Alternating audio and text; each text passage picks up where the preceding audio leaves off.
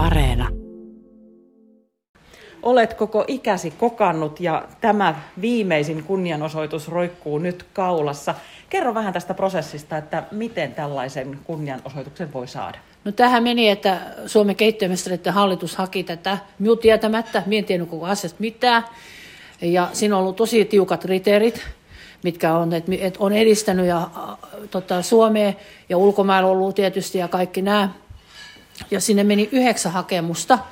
Kolme ei hyväksytty alkuukaan, kuusi hakemusta hyväksyttiin ja minä olin ainut, joka sain sen kuuesta koko maapallolla, kenelle hyväksyttiin tämä.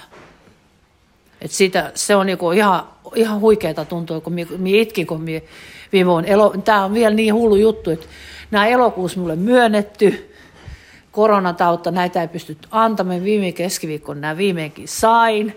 Ja nyt me joudun lähteä Abu Dhabiin vielä ensi vuonna uudestaan hakemaan näitä, että tämä on niinku aivan, aivan huikeeta. Yhtä juhlaa näiden keittiömestarikäätyjen vuoksi.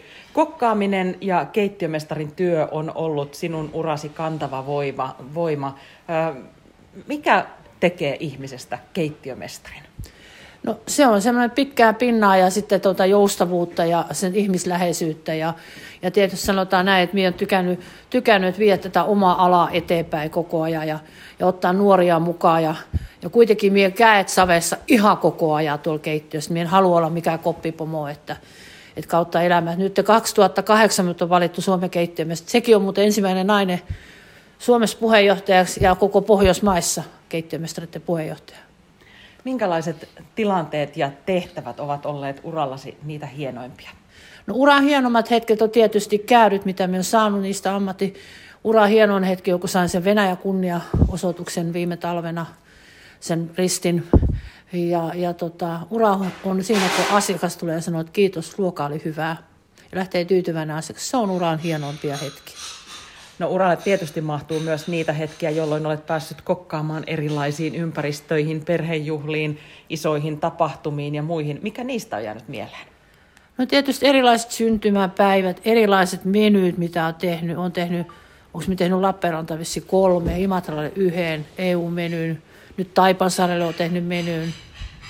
Ne on semmoisia hienompia hetkiä, kun ja sitten tietysti nyt on tässä Suvorov-hankkeessa mukana, nyt on projektiasiantuntija siinä, että sinne laissa oli Savonlinnassa vasta yhdeksän tuntia tekemässä ruokaa siellä. Et ne on niitä urahetkiä, kun pääsee opettamaan uusille tai niin eri ihmisille, että miten tämä voidaan tehdä. Ja myös se oli niin kuin Savonlinnassakin kokkityttö sanoi, että hän oppii enemmän kuin ravintolakoulussa, kun se oli miukas töissä siellä.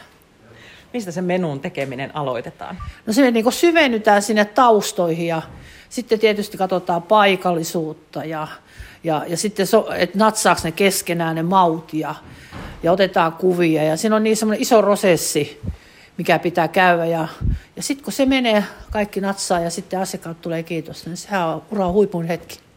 Mitkä ovat lempiruoka raaka-aineitasi? No niin kuin näkyy että miehän on kaikki ruokane. ruokane että tota, no äsken söin just maksaa, maksaa hyvää, tykkää kaaliruuasta ja sitten lammasruokaa minun oikein sydäntä lähellä. Voitko sanoa Ulla Liukkonen, että missä olet syönyt elämäsi parhaan ruoan? No sanotaan, että minä syön melkein joka paikassa sen elämäni parhaimman ruoan. Että kyllä minä sitten, jos on niinku korjattava, minä menen vähän sanomaan ihan nätisti, että hei, tämä voisi olla vähän toisenlainen koska se pitää antaa se palaute myös rakentavasti. Et minulle käy ihan, niin kuin kaikki ruokaneet, on ötököitäkin syönyt, mutta ne nyt ei oikein miellytä, täytyy sanoa, mutta kyllä ne nyt suusta menee alas, kaikkea pitää kokeilla. urallasi olet tietysti myös nuorten kanssa tehnyt paljon töitä ja edelleen koulutat nuoria ja viet heitä uralla eteenpäin. minkälaiset ohjeet on tärkeimpiä nuorille kokeille, heille, jotka haaveilevat siitä keittiömestarin urasta? No nuorille kokeilla antaisi semmoisen elämän, että pitkään pinnaa ja sitä joustavuutta ja, ja sitä oppimisen halua koko ajan. Miekin opin vielä uusia. Minä en halua olla valmis koskaan.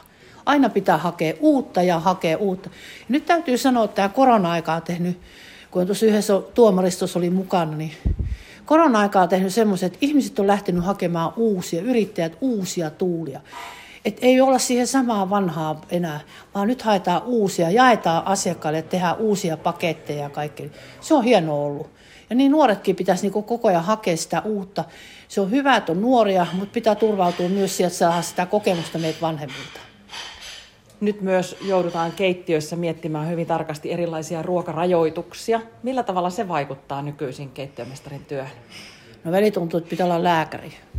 Pitää olla tosi tarkka, tarkka mitä laittaa, ettei, ettei ei halua nähdä sitä, että joku lähtee ambulanssi kanssa.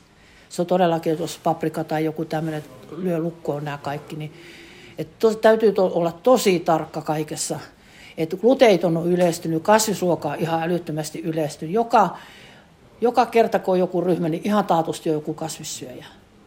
Kauramaito on yleistynyt. Se on vähän nykyilmiö, sanotaan näin ikään, mutta sekin on paljon. Mutta samalla joutuu koko ajan myös ideoimaan ihan uudenlaisia ruoka-annoksia, Kyllä. kun on tullut erilaisia rajoitteita. Joo, ei ole enää kermaa ja voita, vai jotain muuta.